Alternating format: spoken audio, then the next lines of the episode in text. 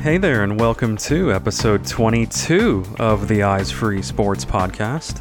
Once again, as usual, this is your host, Greg Lindberg. On this episode of the podcast, we are chatting with Scott Leason. And Scott is a multiple time U.S. blind surfing champion. Uh, has also competed in many water skiing events, uh, wakeboarding, in addition to some winter sports events, tandem cycling as well and uh, definitely wanted to mention that Scott is a U.S. Navy veteran. Scott, welcome to the podcast. No problem. I, it's my pleasure. All right, so Scott, uh, I understand that you're actually originally from uh, the Chicago area, correct? Yeah, I was born in Chicago, Illinois, and we moved out to Newport Beach, California when I was four years old. So that's where all the surfing comes from. I, I've I've been surfing since I was ten years old. I see. So you got into it pretty young. As soon as you saw that water, you, you wanted to get uh, in that.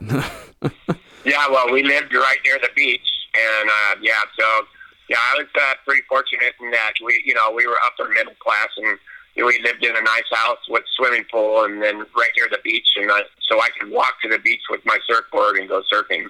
Very cool. Definitely convenient. Yeah. And then I understand that uh, you did serve in the Navy for about seven years, correct? Yeah, I did seven uh, years, two honorable discharges, worked as a signalman, a visual communicator, kind of ironic. I would uh, be on top of the ship and we would uh, use Morse code with flashing light, flag hoist, and semaphore, which is uh, moving your arms in different positions to spell letters. So, yeah, it's all visual communication. I would work in the very top of the ship. We called it God's country up there. Wow, very interesting. Well, thank you for your service. Oh, thank you. Definitely. Uh, now, as far it was one of the best choices I made as a youngster. Yeah, yeah. I don't know. Could you elaborate just a little more on, on how that kind of shaped you and how you learned from that experience? Yeah, well, you know, I finished high school and then uh, I I was just working, you know, odd jobs and everything. And my dad uh, kind of like was, uh, you know, uh, prodding me to, you know, join the Navy because he served in the Navy. And so um, so yeah, I, I made the decision and, and joined the Navy when I was 20 years old, and uh, yeah, it helped me grow and uh, helped me. Uh, my job was all memorization, so that has served me well in uh, lots of vision, and then um, also uh, you know organizational skills, and I actually was you know ended up uh, in a leadership position by the time I finished, and then I also got to travel uh, all over the Western Pacific and see other countries so that I can uh, be grateful that I'm uh, uh, born uh, in America, you know, and saw how other countries are and everything. So um, it made me really appreciate being uh, an American. So for sure, yeah. Uh, now, as far as sports, I know you mentioned you know getting into surfing very young. What other sports uh, were you involved in? Uh, you know, in your youth uh, and your younger years. Around high school time, I did water ski, and uh, I actually got up on a slalom and stuff. Mm, you know, for a little while, but um, never, uh, not since then. And then, of course, I surfed all the time, and then I raced motocross, and I liked, I enjoyed playing tennis. And then my dad was a big golfer, so I would golf with him sometimes. So, but yeah, mainly the sports were uh, surfing and motocross. Gotcha. Very cool. And then I know as far as actually losing your vision, I know I've I've you know spoken many times on this podcast about how people come to to blindness to vision loss in such a variety of ways. And I'm definitely, you know, interested in, in your story and it's it's very unique and I think very inspirational kind of how you know you turn it into a positive. So let's kind of start from the beginning of, of that story. I had relocated to uh, la quinta california from san diego uh, to take care of a rental property of my dad's and because I, I had a construction job here in san diego but um I lost, you know lost that job. And so my dad had me come out take care of the rental property because and then uh, i took um, the first retail job there was a Circle K, and it was the only little store in the town. This is an unincorporated area, so yeah, I took I had retail experience, so I took that job in like March, of '93, and I even got some training to be an assistant manager, and and uh, it was July 4th, and I was filling in for graveyard because our graveyard guy quit, and we were waiting to train someone for graveyard. And uh, it was around 2 a.m. in the morning, July 4th. I'm uh, have a customer at the counter, and uh, I've got him rung up and everything. And all of a sudden, these gang uh, bangers, you know, gang members, uh, burst in the store. The first one put his back to the measuring tape on the corner of the door, and I was looking right at him, and he had a gun pointed right at me. He goes, "What you looking at?" So I looked away, and the other guy, they were screaming, you know, down on the floor to the customer, and they just, they were all like, you know, uh, screaming and stuff.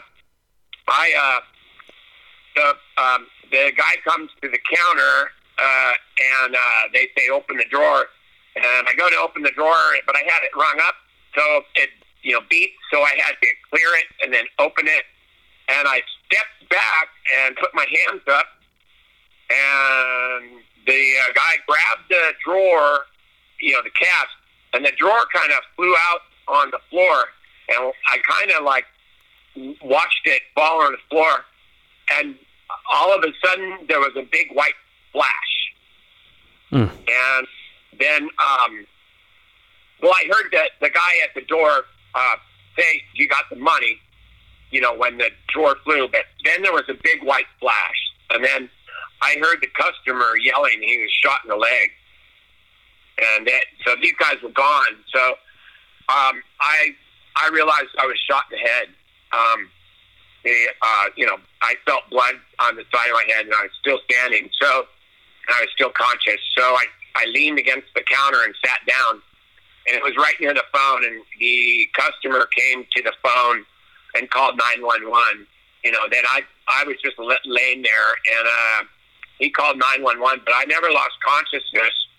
And uh, you know, the police came. You know, so I, I thought I was going to die because I was shot in the head, but mm. um, the bullet entered my left temple.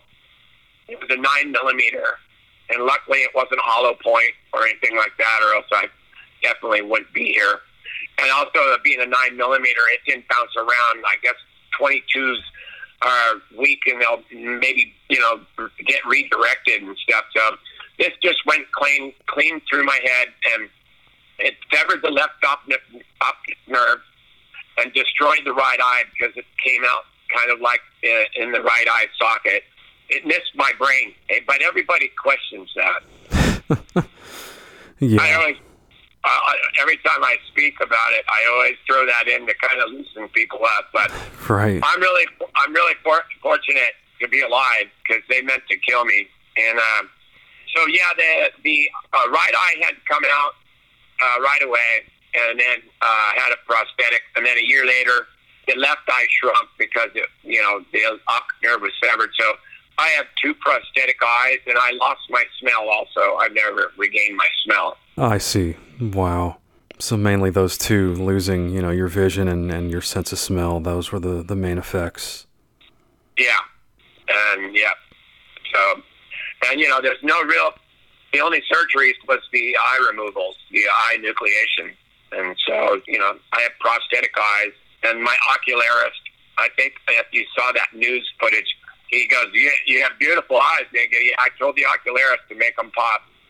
I, I was born with blue eyes, but he, they, they kind of uh, jump out, and people always comment on them. But anyway, right. yeah, and just kind of the the whole theme of you know blue water, and blue eyes. That's yeah, pretty. Well, yeah, I, was, I had I was born with blue eyes, but yeah, they they can do it. I mean, they they hand paint these eyes and stuff, so and they can make them you know look your age, or you know. Then there's people that uh, can afford to maybe get. Uh, he had a customer that had a Grateful Dead emblem on his eyeballs. You know, so wow. yeah, they do things mm. with them. I mean, I think there was a movie where the Happy Face eyeball or something like that. Um, anyways, so yeah, so yeah, that, yeah, yeah, it's uh, and you know I have to get a new pair every five or so years because uh, the you know, eventually bacteria gets under the acrylic. So yeah, you get them replaced every five or so years. So right, I see. So then, uh, you know, after this happened to you, and obviously such a traumatic experience, what was kind of the the first step? You know, once you realized that you were blind, and and what did you do from there? I was lucky to be alive. That's one thing. So, fortunately, they had a Braille Institute in the desert area there at Rancho Mirage, and the the uh, counselor and the executive director came to my hospital bed and told me, you know, this is where you go. Uh, you know, to when you're ready to learn to be blind.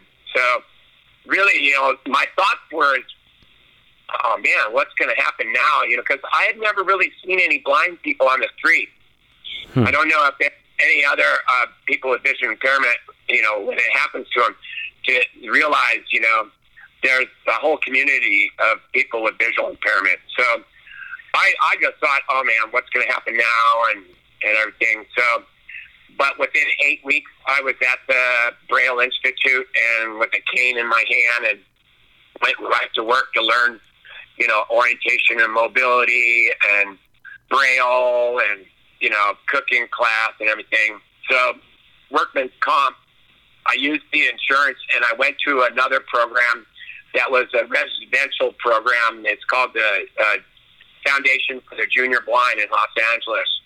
And uh, that program, you stay all week long and go home on the weekends. And I did seven months there of of all this uh, orientation on mobility and computers and and cooking and everything. And while I was there, I was introduced to self defense for the blind that was new. Workman's Comp gave me a you know a rehab contract, and they were going to you know teach me to be a self defense instructor for the blind and you know certify me and hire me and I went through that program for a year and they just took the money and never hired me or certified me so that's uh I, and I was, you know stayed in the Los Angeles area and meanwhile also went to the Braille Institute in Los Angeles and took a word perfect program that's uh, that's really old stuff but um yep. yeah when that when they uh you know uh, disappointed me. I just went back to San Diego and then I kicked around in community college for a while. But, uh, you know, uh, what was missing was, you know, sports activity, you know. Right. And um, I, uh, there was a few years there that I made the wrong turn and made the wrong decisions of hanging around with the wrong people and, you know, thinking partying would make me feel better and everything. But um, that ended uh, at a low point where they ended up stealing my car and leaving me stranded. So the family put me under conservatorship, and I ended up in a living care facility, hmm. which uh, was which was no fun at all. But um, at that point, uh, you know that I was it was year 2000. I was in this facility.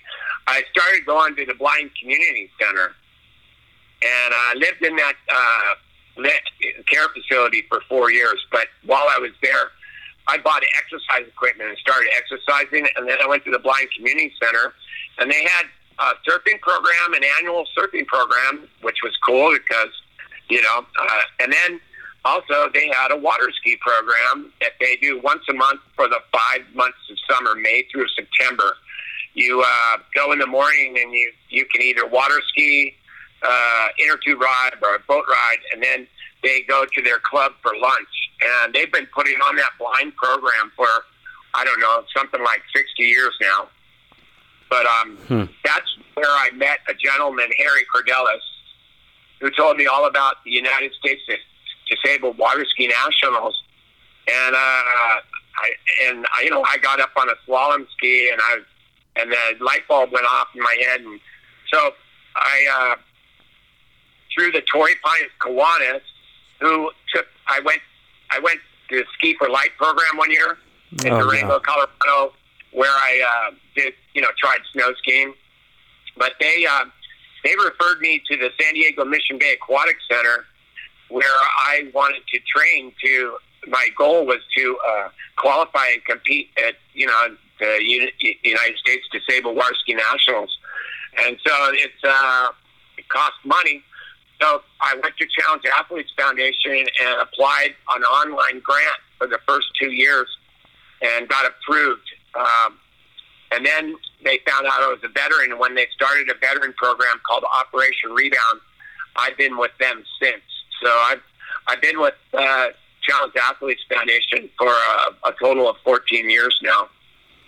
Wow. So that's where that's where I got started in the water sports and water, you know, water skiing, and then I uh, learned to trick ski using a wakeboard, but it had to meet a certain specific, um, 30% width that it is long. So a, a ski is really skinny. So that's considered a ski. So, but if you meet that 30% rule, you're, if you're using a board, it's considered a single trick ski and you get double points.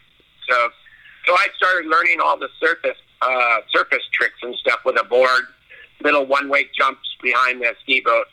But I was also training at the aquatic center, and they had wakeboard boats, and so uh, I would, uh, you know, practice behind wakeboard boats and stuff. And so I went to six disabled water ski nationals. I've got multiple sil- silver medals in uh, slalom skiing and trick skiing. And uh, yeah, I, I Illinois was my first one where I qualified. Then Indiana. Uh, then it was Sacramento. Uh, I think uh, then it was Atlanta, North Carolina, and the last one was Paducah, Kentucky, and that was um, uh, that was the year my 25th anniversary year.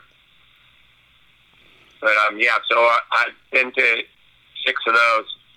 Meanwhile, they came up with the very first World Adaptive Surfing Championship, and I, I uh, you know, um, requested to be included, and that's where the surfing career started. I see. That's awesome. Yeah.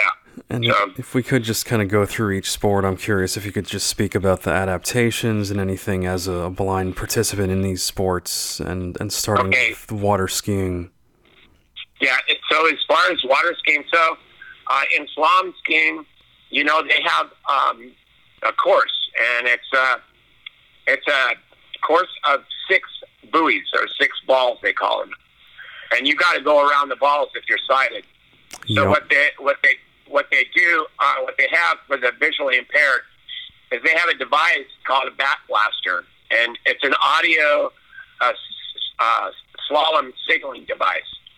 So it mounts on the uh, pole, the line the line pole of the boat, and it uh, you run the line through this arm that will go back and forth on it, and you set you have two dials, one for the speed that you're traveling at, and one for the line length.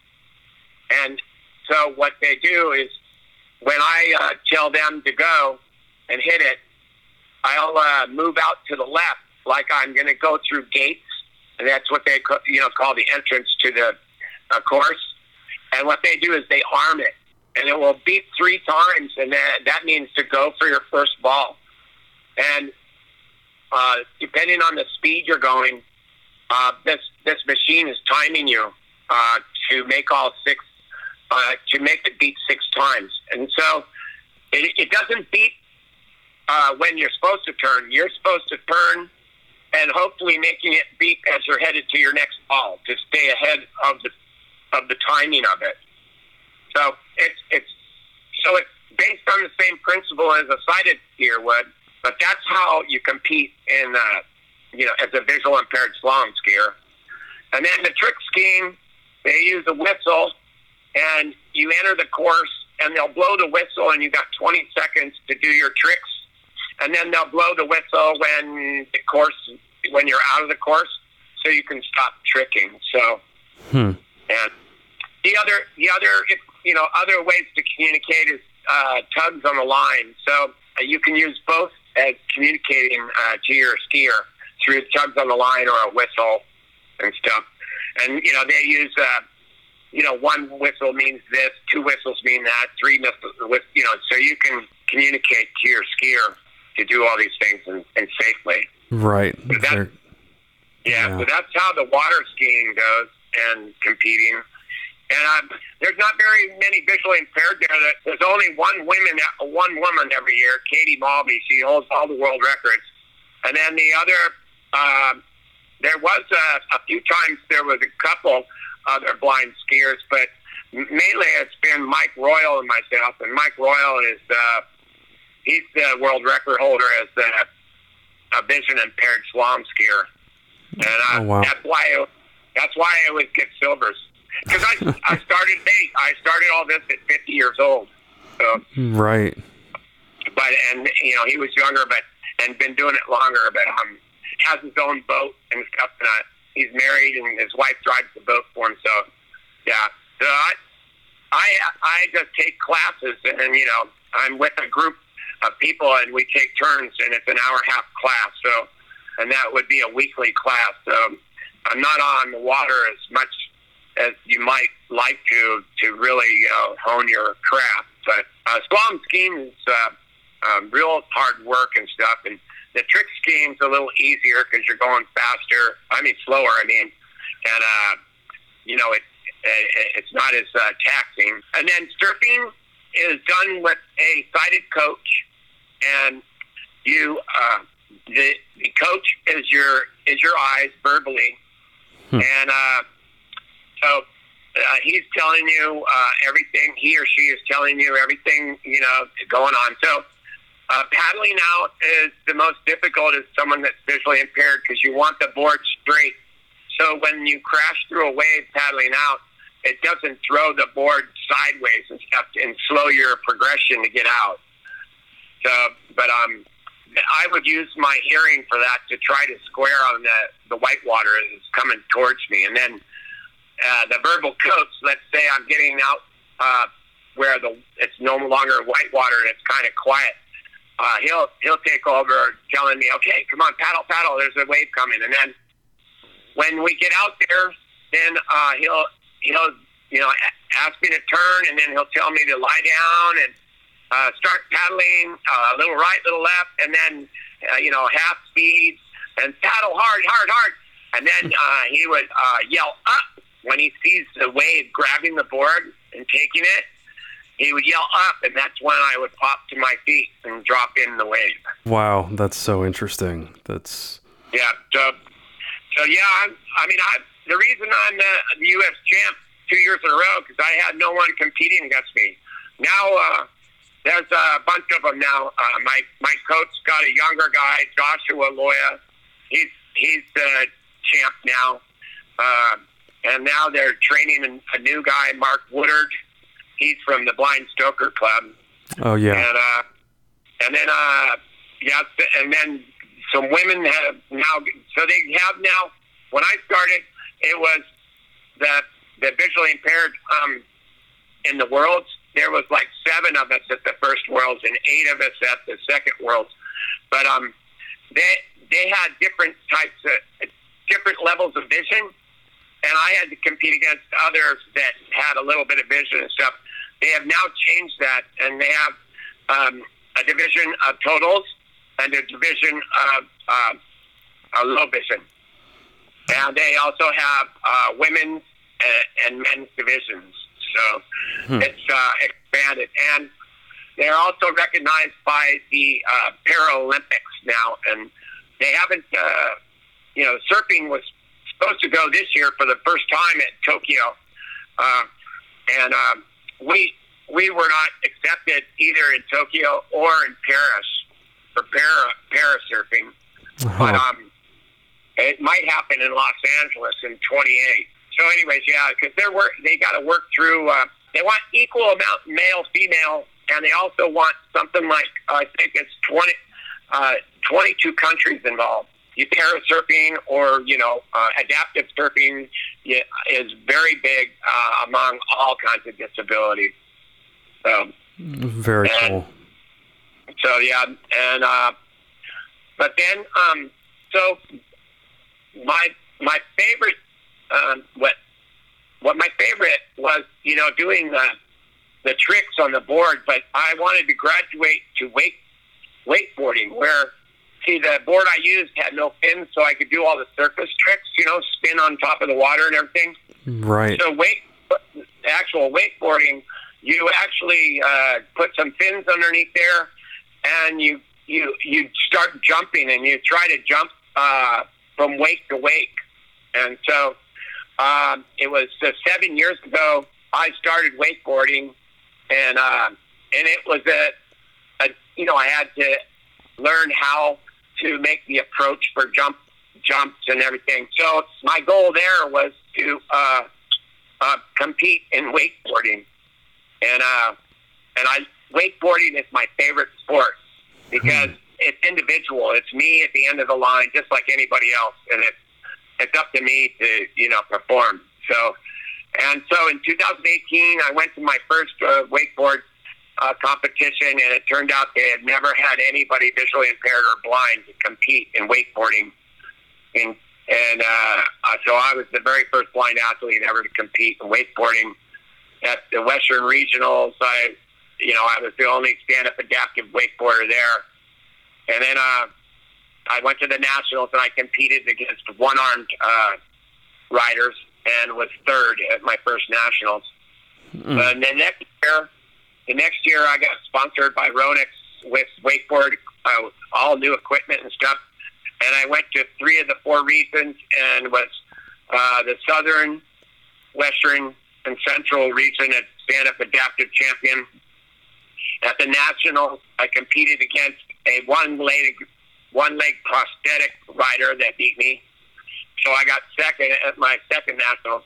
But then I went to the World and became the uh, World uh, Stand Up Adaptive Champion in 2019, which was the wakeboard community is awesome. It was the most healing uh, group that I've ever been around because they really like uh, embraced me. And at the award ceremony, they gave me a standing ovation I don't know. I'm, I don't know they're doing that. I know they're yelling and their stuff, but when I sit down with my friend, he's telling me, "Yeah, you got a standing ovation." Right. And my my first national, three kids came up and had me autograph their wakeboards, and it was it was a very healing moment for me. Mm-mm. Yeah, I remember one of the videos I did watch. You mentioned that about getting to autograph those boards, and that that must have just really hit you in such a positive way. Well, yeah. I mean, but I told him, you know, I can't. My signature looks like crap. You know? but yeah, they. But uh, yeah, they, I, I still sign the boards and stuff. So, but yeah, the, the wakeboard community's really embraced me. But um, so, during, uh, since the pandemic, I uh, opted out because there's traveling, hotels, you know, and I'm 64, so uh, I opted out. Um, also, I was supposed to do the uh, uh, a relay team in Ironman uh, in April. It would have been my sixth uh, sixth one, um, but um, they postponed that to October, and now they've canceled it till March. So hmm. that's the other part of uh, my athletic uh, endeavors. Is in 2010, I decided to do the first San Diego Triathlon Challenge to raise money for uh, CAF to give back, you know, and, and show right. how grateful I am to CAF to support me. And so that's where I started the endurance stuff, the triathlons and stuff. And so I did five of those uh, San Diego Triathlon challenges. And, you know, that's where I swim and I'm tethered to somebody swimming. We're on a tandem bike for the biking and then uh, tethered for the run and I did five of those, and then I did a full Ironman in Arizona across the finish line at 59 years old. Mm. I uh, I've been to five uh, Ironman 70s Oceanside. I've done two full 70 milers, and then three of them I was part of a relay team. Two of them biking, and one of them just running the half marathon. Um, Wow. And that's how I that's how I fundraise and give back to Operation Rebound and CAF uh, because they they they've been uh, behind me all the way. When you fill out your application, you have to have a mantra, and mine is never lose sight of your goals and dreams. So I kept on setting new goals and uh, achieving dreams that I never even thought I you know I didn't even have in my dream bucket. Like for example, with the guy that I met through the Blind Stoker Club, Brian McGoldrick, he wanted to he he wanted to do the Ironman, and I go, not in my not in my bucket list. and but I ended up I ended up training and doing it with him, and it was awesome. I did uh, I did a full Ironman in 16 hours and 12 minutes at 59 years old.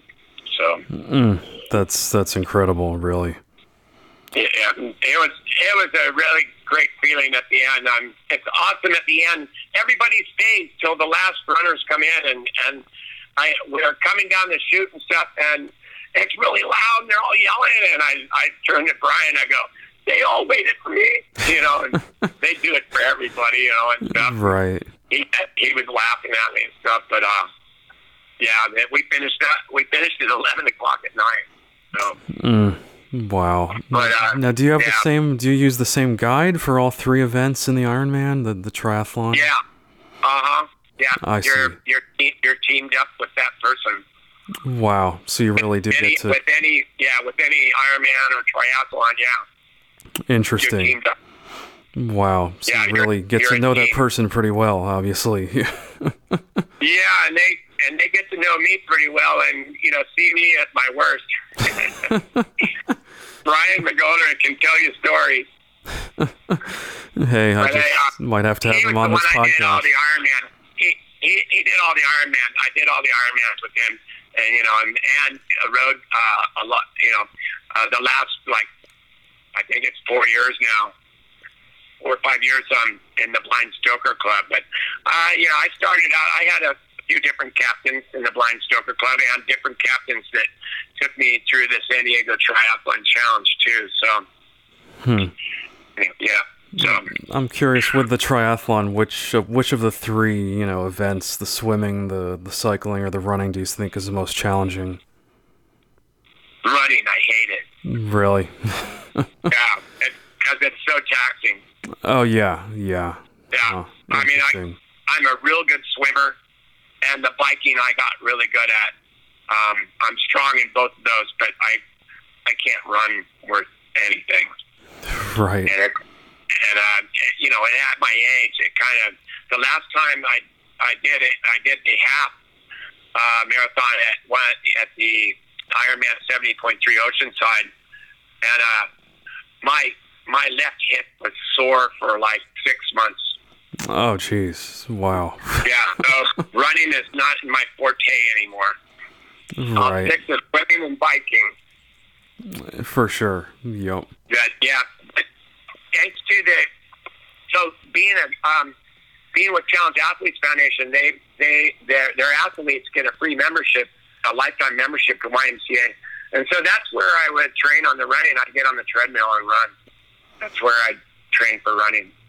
I see. You know, Yeah. uh, you know, so you know, because I'm not, you know, your your your guide or whatever isn't always available. But we would get together once in a while and then run and practice together. But um, a lot of the training was done on a treadmill there at uh, Y. Right. Interesting. My thing is, is that physical fitness is the best medicine in the world. So I have workout equipment in my living room. There's no place for anybody to sit, except if you want to sit on the equipment.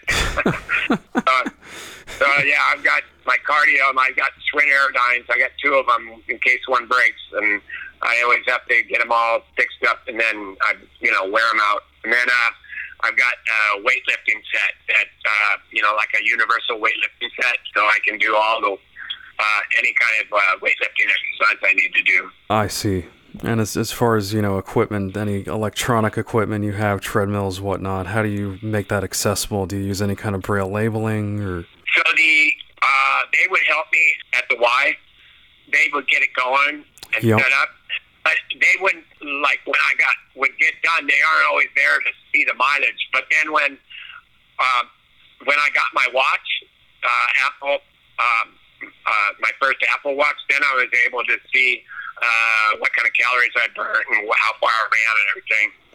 I Oh, yeah. see. Yep. Yeah. Yeah, I was, I was really fortunate in that Apple did, uh, uh, gave me the iPhone 8 and the Apple Watch 3 one year to do a story about accessibility with the uh, iPhone and the Apple Watch and everything.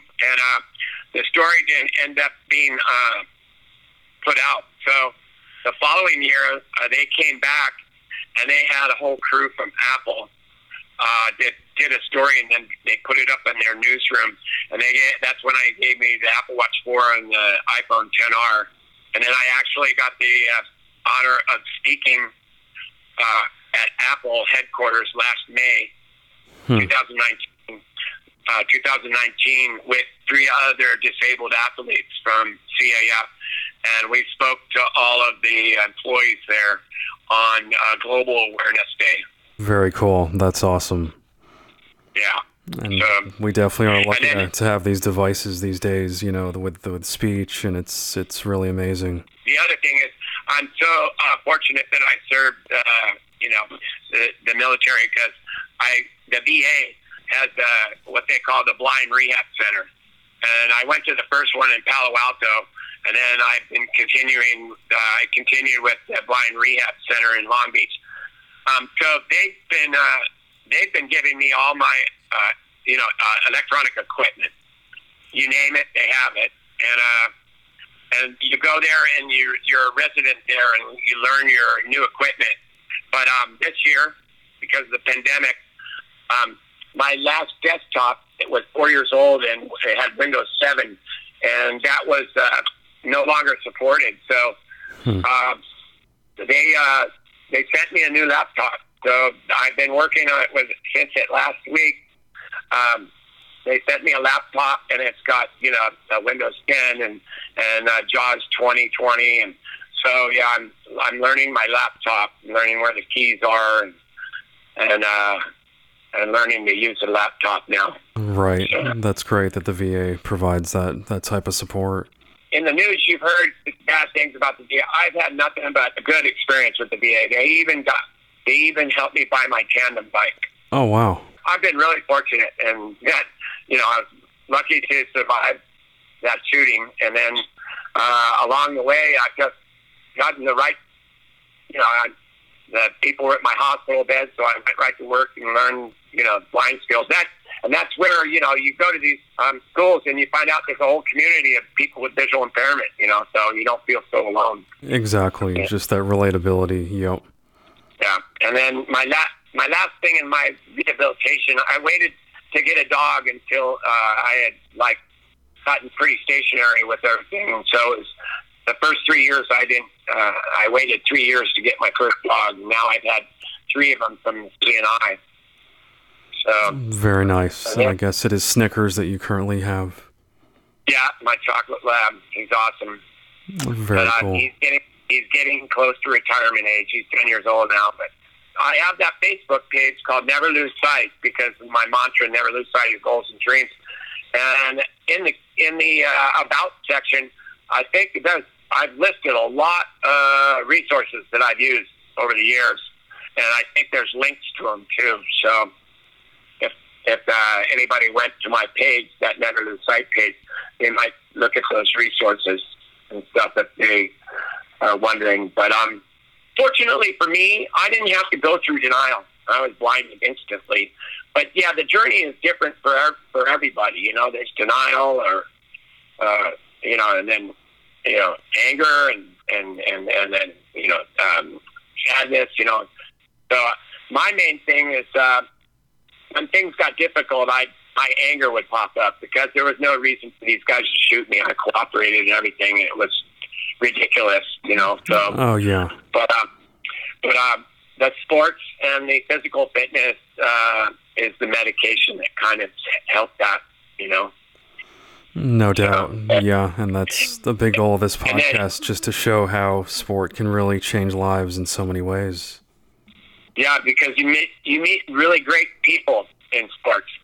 So, yeah, sure. good quality people in sports. You know, like um, the Blind Stoker Club. You know, I joined them in 2010, and uh, so yeah, so I've been really fortunate. You know, because I'm here in San Diego, we have the Blind Community Center, we have the Blind Stoker Club, and uh, we have the you know we have the annual surfing program and the water ski program every year. So I've been really fortunate, and uh, so I've uh, taken uh, you know advantage of those opportunities and resources. Exactly. Very well said. And I can certainly include a link to your Facebook page uh, in the show notes for this episode so people can find that as well. Yeah, I'm pretty sure there's a good long list of resources on there that have links and stuff. I don't know if there's, I mean, uh, I haven't updated it or anything uh, recently, but sometimes those links kind of disappear or something somehow. Yeah, yeah. Sometimes But- it gets a little but funky. yeah, but yeah, that, um, yeah. There's the doubt section kind of, uh, um, kind of uh, is a shorter version of my story, and and then all the videos and uh, everything that I've done is up there and stuff. So, uh, and it's I I uh, made the page so I can fundraise through it. So. Right, very nice. All right, well, again, we've been speaking with Scott Leason, uh, multiple time uh, champion and, and participant in a variety of sports. And I just want to say, Scott, thank you so much for your time and for your positive message and everything that you do. And thanks so much for joining us here on Eyes Free Sports. You're quite welcome, and thank you for your interest. Um, you know, I really, I really appreciate people um, saying I'm inspirational and all that. I appreciate that and everything, but really, uh, you know, if I didn't have all these sports and stuff, uh, I don't know where I'd be in physical fitness. So it's, it's, um, it's been a big part of my life, uh, kind of like offsetting, you know, uh, other things that you know, I, I still I still miss eye to eye contact. I, I still miss seeing my kids grown as adults and seeing what my grandkids look like. And the biggest and that something small, but I miss billiards. I can't. I tried playing pool, it doesn't work.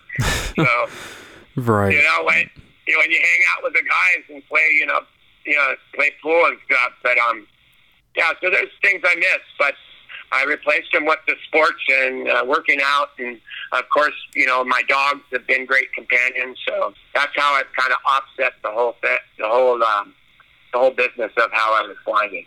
Exactly. Just finding those outlets for to get the adrenaline going, to get the, the positive momentum going. So that's that's a great example.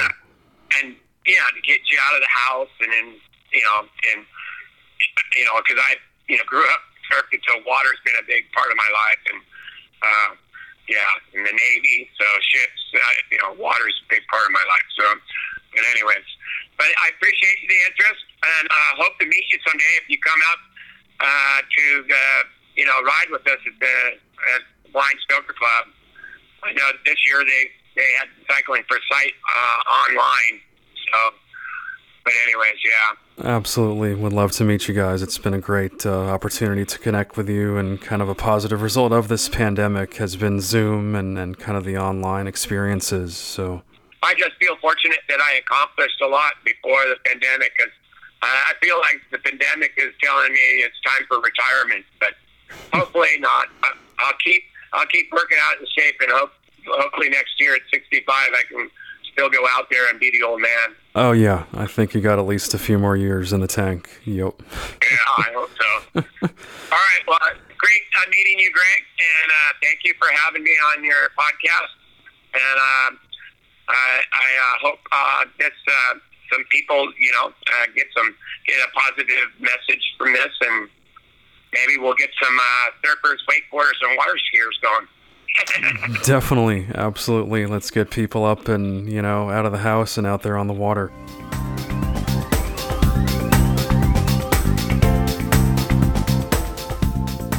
Sure to follow the Eyes Free Sports podcast at facebook.com slash eyes free sports and on Twitter at eyes free sports.